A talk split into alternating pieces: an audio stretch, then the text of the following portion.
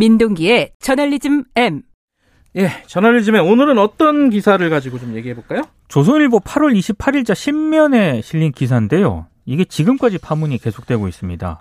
어, 조국 전 장관의 딸인 조민 씨가 연세대 세브란스병원 피부과에 일방적으로 찾아와서 의사고시 이후에 인턴을 하고 싶다 이렇게 말했다는 그런 내용인데 음.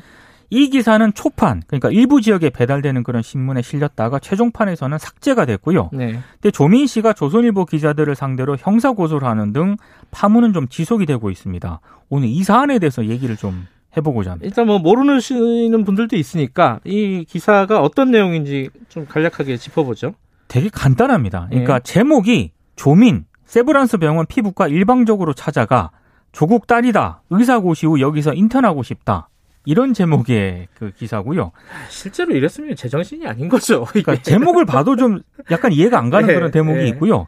기사의 대략적인 내용은 네. 조국 전 장관 딸 조민 씨가 의사 국가고시 실기시험을 앞둔 팔월 이십육일 서울신촌 세브란스 병원 피부과를 찾아가서 담당 교수를 만났다는 거고요. 네. 이 면담은 사전 조율 없이 조민 씨가 일방적인 방문으로 진행이 됐다. 이런 음, 내용입니다. 더 제정신이 아닌 거죠. 그렇습니다. 그리고 네. 조선일보가 이 해당 기사를 복수의 연세대학교 의료원 고위관계자고, 고위관계자가 말했다라고 밝혔는데 네. 당사자 취재가 없었다는 점을 두고 논란이 계속 지속이 되고 있습니다. 네. 기자가 제정신이 아니었던 거예요. 바로 바로 사과했어요. 조선일보가. 다음 날짜 팔월 이십구일자에 네. 정정과 사과문을 실었습니다. 네. 제 기억에 이렇게 조선일보가 지면에 빨리 사과한 적은 별로 못 본 것 같, 네. 같거든요. 그러니까 조선일보가 이 사과문에서 뭐라고 얘기를 했냐면 이건 부정확한 기사였고 네. 피해를 입은 조민 씨와 연세대 의료원 관계자들께 깊이 사과드린다라고 밝혔습니다. 그러면서 보도 경위와 과정에 대해서도 언급을 했는데요. 네, 왜, 일단 왜, 왠가가 중요한 거죠. 그렇습니다. 네. 직접 당사자인 조민 씨나 조민 씨가 만났다는 교수에게 사실 확인을 거치지 않고 작성이 됐다. 네. 그리고 첫 지방판 인쇄 직후에 이 기사를 재검증하는 과정에서 이 차 취재원의 증언만으로 해당 내용을 보도하는 것은 문제가 있다고 판단을 해서 네. 다음 인쇄판부터 해당 기사를 삭제했다. 음흠. 이렇게 밝혔거든요. 네.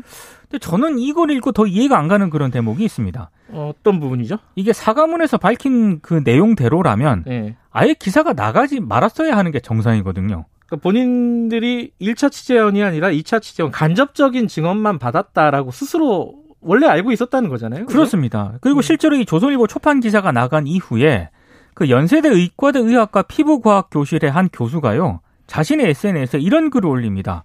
우리 교수들 모두에게 확인을 해봤는데 아무도 조민 씨를 만난 사람이 없다. 그러면 조민 당사자에게 확인을 해봐야 하는 것 아닌가 이렇게 의혹을 제기하기도 했는데요. 네. 이게 취재 에이비씨가 지켜지지 않았는데도 이게 지면에 실렸다는 게 제 상식으로는 잘 이해가 안 갑니다.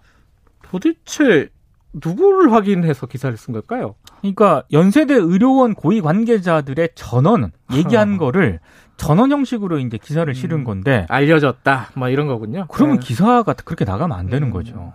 조선일보 내부에서 여기 좀 이거는 문제가 될 것 같은데요.